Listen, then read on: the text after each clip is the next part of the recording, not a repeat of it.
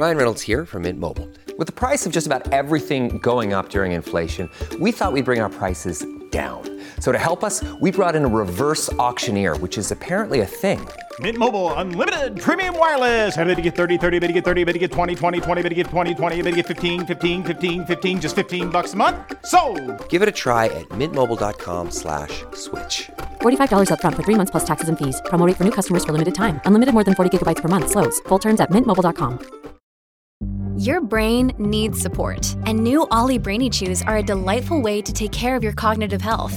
Made with scientifically backed ingredients like Thai ginger, L-theanine, and caffeine, Brainy Chews support healthy brain function and help you find your focus, stay chill, or get energized. Be kind to your mind and get these nootropic chews at olly.com. That's O-L-L-Y.com. These statements have not been evaluated by the Food and Drug Administration. This product is not intended to diagnose, treat, cure, or prevent any disease.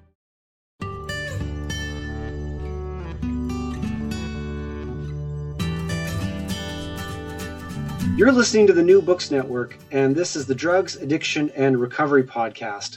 My name's Lucas Richert, and welcome one and all. We're discussing psychedelics today, specifically mescaline. Let me introduce you to author Mike Jay Mike is a public intellectual. He's the author of over a dozen books. He writes regularly for the London Review of Books, the Wall Street Journal, and the Literary Review. In addition to this, he works as a curator and exhibit designer for the Wellcome Trust in London. His most recent book is Mescaline, a global history of the first psychedelic, published by Yale University Press. Mike, it's wonderful to have you here, and I'm thrilled to talk about your book today. Oh, it's a pleasure to be here, Luke.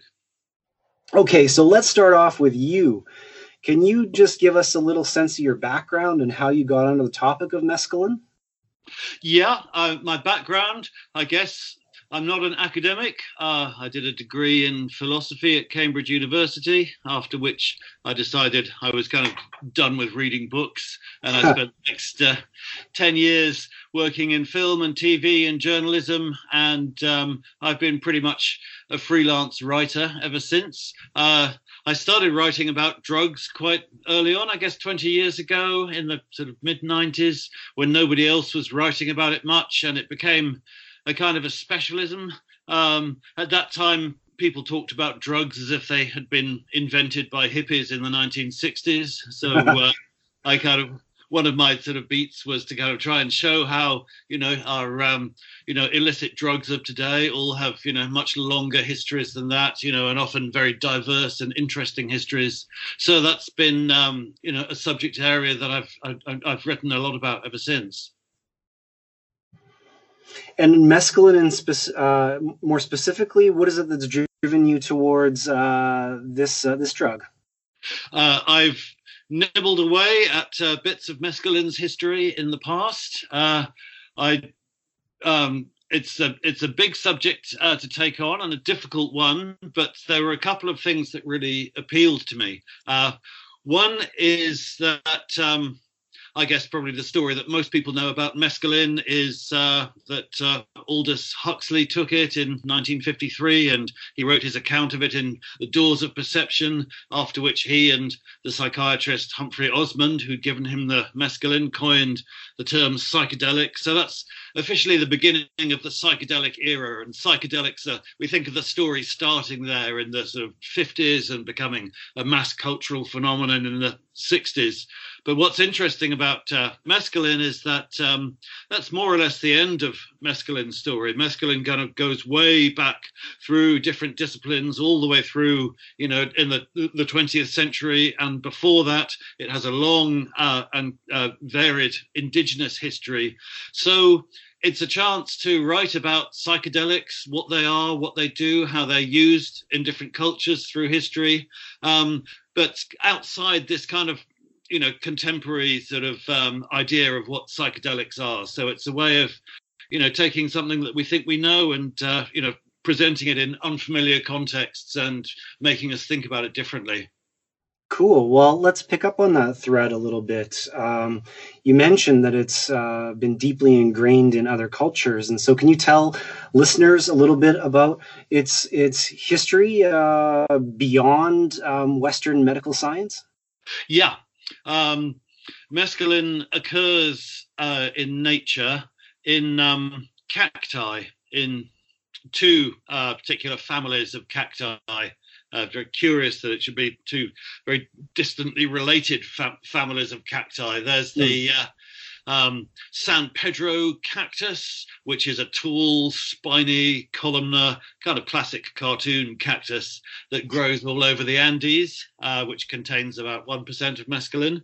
And then there's the peyote cactus, probably more familiar, which grows in Mexico and a little bit of what's now Texas, which is a small, stubby little um, spineless cactus, uh, which has a slightly higher concentration of mescaline. So there are two traditions of uh, mescaline containing cactus use, uh, both of which are um, we have evidence for going back um, three, you know, maybe four, five thousand years into prehistory. Uh, the San Pedro, uh, for example, we see that um, carved on the walls of 3,000 year old uh, Peruvian temple up in the high Andes. Um, the, and the um, but the uh, uh, but the the first sort of Western engagement with uh, mescaline containing cacti is with uh, peyote, which the Spanish encountered encountered during the conquest of Mexico in the 16th century. So uh, that we have a much longer, different kind of written history of. Yeah, indeed. I remember reading some of Carlos Castaneda's work in, in undergraduate. Um, that's mm-hmm.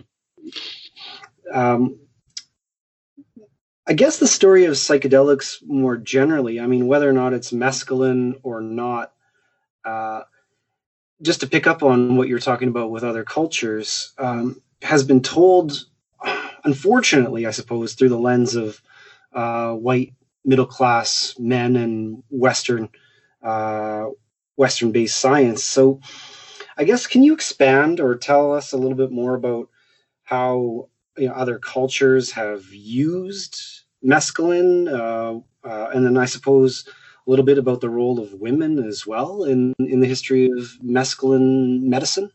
Sure. I mean, this is um, this is another thing that attracted me to the idea of writing a book about mescaline. Is that uh, mescaline kind of has two histories. You know, it was uh, exactly hundred years ago in uh, 1919, it was first synthesized in the laboratory. So for 100 years, it's existed in uh, modern Western culture and scientific and other contexts.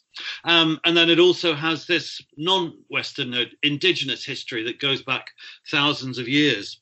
And um, it's interesting to write these two histories in parallel because the source material for them is so different.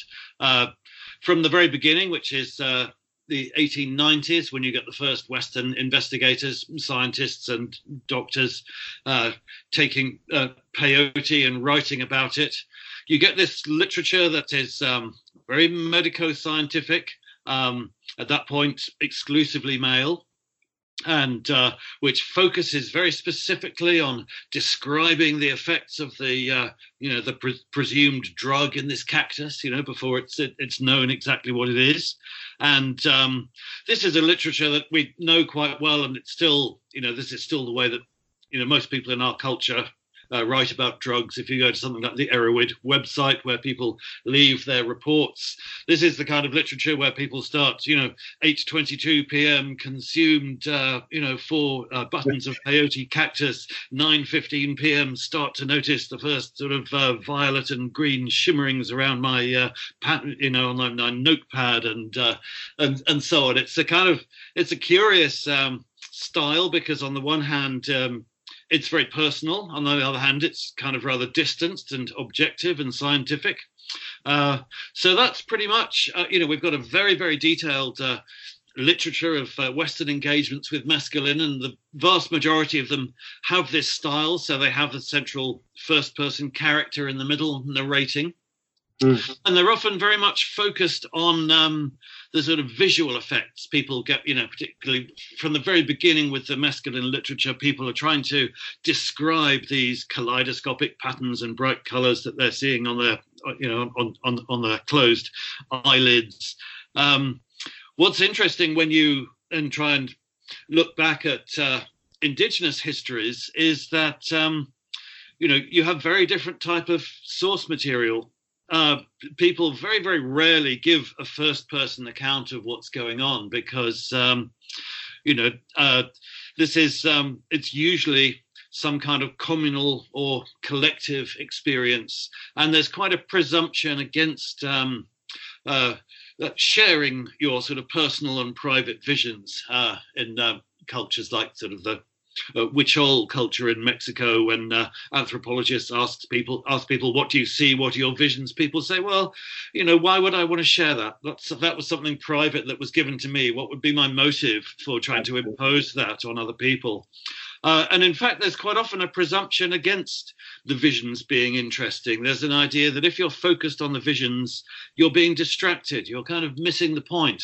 If um, if there's a sort of collective ritual going on and all you're doing is sitting there with your eyes closed, you know, looking at these patterns on your eyelids, then you know you need to wake up and engage. So uh, it's fascinating to tell these two stories in parallel and to see the different, you know, the specific assumptions that underlie our Western psychedelic paradigm. So, did this cause any problems with you putting the book together and trying to make these two overlapping, intersecting narratives work, or or did it, it come together nicely? I really enjoyed the two different forms of engagement. So, my writing about the indigenous traditions is much more, um, uh, you know, the the mescaline containing cacti uh, are much more embedded in the culture and in the stories of the people. So you're writing something that is more like ethnography. You're telling the story of a whole people, and you're showing how, for example, the um, uh, peyote uh, ritual the among among the plains Indians. You know, you're seeing who were the you know there, there are characters there. You know, community leaders, um, people who are advocates for this tradition and who spread it. Um, but by and large, it's the story of the people and their situation. And then when you're looking at uh, um, Western mescaline, you're really looking at individual people's stories. Uh, and the, the, interest of that, I think, um, I mean, it can often be when you're reading descriptions of people's drug experiences that you're just, um, it's like reading long descriptions of people's dreams. It's kind of boring. Uh, but if you have a sense of who the person is and why they're doing this and what it, what they're looking for and what it means to them, then I think it becomes quite involving. So it was very nice to be able to transition between uh, these collective cultural stories on the one hand and these individual personal stories on the other.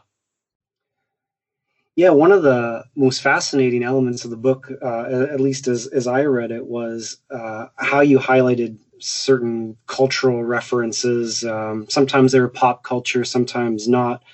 And I thought that many of them sort of just jumped off the page at me. And um, so basically, the book's far from a story about medical science and, and regulation exclusively. Other authors are, are doing that. But uh, I guess my question is can you say uh, a little bit about some of your favorite anecdotes, the cultural references, uh, or the cultural stories that, that really shone for you? Sure. Yeah. I mean, I think, uh, you know, one strand in the book is um, Western science, scientific engagement with mescaline, and there's a particular, um, I think, it gives us particularly interesting uh, angle on the history of regulation, particularly looking at the you know uh, the Plains Indian peyote religion and the Native American church as it became. But beyond that, there's an awful lot that spreads beyond that because there's um, there's a lot of um, spiritual engagement, of course, uh, and some of this is very surprising. You know, very early on during the 1900s and 1910s, I was um, astonished to discover, for example, that uh, uh, the um, Reformed uh, Mormon Church, uh, led by Frederick Smith, who was the grandson of Joseph Smith, the uh, founder of the of, of, the Mormon Church, that um, he was um, a kind of, I think, like a lot of people at the beginning of the 20th century, he was kind of progressive minded, and um, he felt that uh, Western culture was becoming mechanized and dull, and he believed that we really needed some kind of ecstatic um, religious experience in our lives. And um, the Mormons, of course, being where they were, reached out to uh, a lot of Native American tribes. Uh, you know, that was an important part of their missionary work. And Frederick Smith attended peyote ceremonies and um, you know thought that this was you know an experience that um, connected him you know not just to uh, centuries of spiritual tradition across the world but uh, particularly to um, you know his his his vision of Christ you know the mm-hmm. perfected man and um, uh, so it was fascinating to discover that um, you know uh, that that people people like that were interested in peyote and around the same time then you had uh, other people engaging with it um, very differently. For example, Aleister Crowley, the famous um, uh, occultist and magician at that time, was experimenting with it. And uh, I was also interested to see how it kind of gives us very interesting um, t- stories of scientific engagement. There's uh, persistently, um, when people, whether they're psychologists or um, neuroscientists or um, psychiatrists um, uh, try and investigate it, they find that it kind of spills over from their discipline. Uh, so there are great examples of. Um, uh, mind scientists deciding to collaborate with um, artists or with uh, philosophers. So you have uh, psychiatrists giving mescaline to people like um, Walter Benjamin or Jean Paul Sartre. Uh, there was a wonderful uh, experiment that took place in London in the 1930s where two psychiatrists who were investigating hallucinations uh, decided to give uh, mescaline to a bunch of surrealist artists because they thought, well, you know, um, you know these people are going to be able to paint or draw their hallucinations. These are people who are used to uh, um, you know externalizing the context of the subconscious mind. So an awful lot of uh, what starts off as scientific engagement with mescaline goes off in strange and unpredictable directions. Oh i love it. Uh, uh I, I, have to ask too about maybe some of the, the art and involved with the, the physical book itself. Um, mm-hmm. The design of your book uh, is, is very appealing. Can you can you tell us a little bit about uh, that process? Yeah, that was. I mean, that was a delightful surprise for me. I think it's a great design. I mean, I gave a, a, a brief for the cover. Uh, I said I'd suggested it it should be psychedelic, but not kind of psychedelic in that kind of op art 1960s way that we conventionally think of it. This is something kind of darker in tone, you know, colors emerging out of darkness. You know, there's a great uh, uh, motif that runs through the investigation of mescaline, which is about people closing their eyes in a darkened room and seeing these colors start to appear. So my uh, visual references for this were um, uh, kind of uh, abstract animators of the 30s, people like uh, Oskar Fischinger. I don't know if you remember um, Fantasia, the Disney movie, opens with this beautiful sequence, a sort of synesthesia of, uh, you know, where the, as the orchestra tunes up and these sort of images appear. So that was kind of what I had in mind. And um, I just gave that brief to uh, uh, my editor, who um, then turned out something absolutely perfect. Um, I, I, think um, it's, it's also you want something that kind of, in a way, has a look of kind of tribal art or Mexican art, like Huichol art, but also has that um, feeling of uh, 20th century science to it as well. And I think it it bridges those two uh, just beautifully. I'll just say very quickly that I had a few uh, nightmares about Fantasia and uh, walking brooms when I was a kid. Yeah. But uh, but yeah, I just have to say to listeners too that the the cover just pops. It's it's very vibrant, and flipping through the book is is a visual experience as well. So, um, so look, it's it's obvious that you're you're contributing, I think, to important contemporary discussions right now as well in in medical science. I mean, I'm I'm in a school of pharmacy and um, this is something that a lot of my colleagues and I are talking about is the use of psychedelics in uh, as viable therapeutics uh, nowadays. And uh, so, who is it uh, that needs to read this book? I mean, who? I mean, obviously, you've written the book um, for many audiences, and and I and um, it's very accessible and extremely informative. Informative, but who, if you had to pick, needs to read the book the most? Yeah, I mean, this was another appealing thing about mescaline as a subject is that mescaline is nowhere to be seen in the psychedelic renaissance. You know, it's it's the drug for which the term psychedelic was coined, but everybody is working with ketamine or psilocybin, um, you know, or um, you know, LSD or MDMA. Uh, so I don't have to engage with that directly. Um, I guess what I'm trying to do is to um, give a sense of the hinterland behind this and of the long history of people to, trying to um, co-opt mescaline for uh, medicine and particularly for psychotherapy uh, and the um, you know which is which, which is a you know it's a history that kind of goes way back to the beginning of the 20th century i think much earlier than people realize. Um, uh, and it's a history that's fascinating but also problematic. I mean in terms of pharmacy i think uh, you know you can see from the very beginning how hard mescaline was to contain because most drugs have predictable effects. Yes. you know even psychoactive drugs you know valium doesn't make kind of some people sort of um, sleepy and other people overexcited. You know it does what it does. Yeah. but mescaline from the very beginning um, there was uh, it had an enormous number of different effects on different subjects. Um, it was a very intense experience uh, for people who were enjoying that experience. It was intensely enjoyable. For people who were not it was um, terrifying and, and, and, and nightmarish. Uh, so i think um, it, before we kind of um, start to treat psychedelics just like um, an, an, another kind of uh, item in the psychopharmacy. Uh, I think it's interesting to look at the wider story of its use, how tantalizing and fascinating it's been, but also how problematic, and how many of its most effective uses um, have been outside the clinical paradigm what I've found with uh, talking with people uh, who are maybe uninitiated in the history of psychedelics generally, sort of lump them all together. And uh, I, I, suppose what you've done is really nuanced the story of, of mescaline and, and shown that it, it's it's not at all the same as LSD. Is that fair to say? I, it's surprising how, when you look at that time in the 1950s when LSD is coming in, um, uh, and replacing mescaline and looking at the people who are comparing it. Um, most people, you know, people like Aldous Huxley, who began with mescaline, then moved on to LSD, and kind of went, "Oh yeah, this does pretty much the same thing."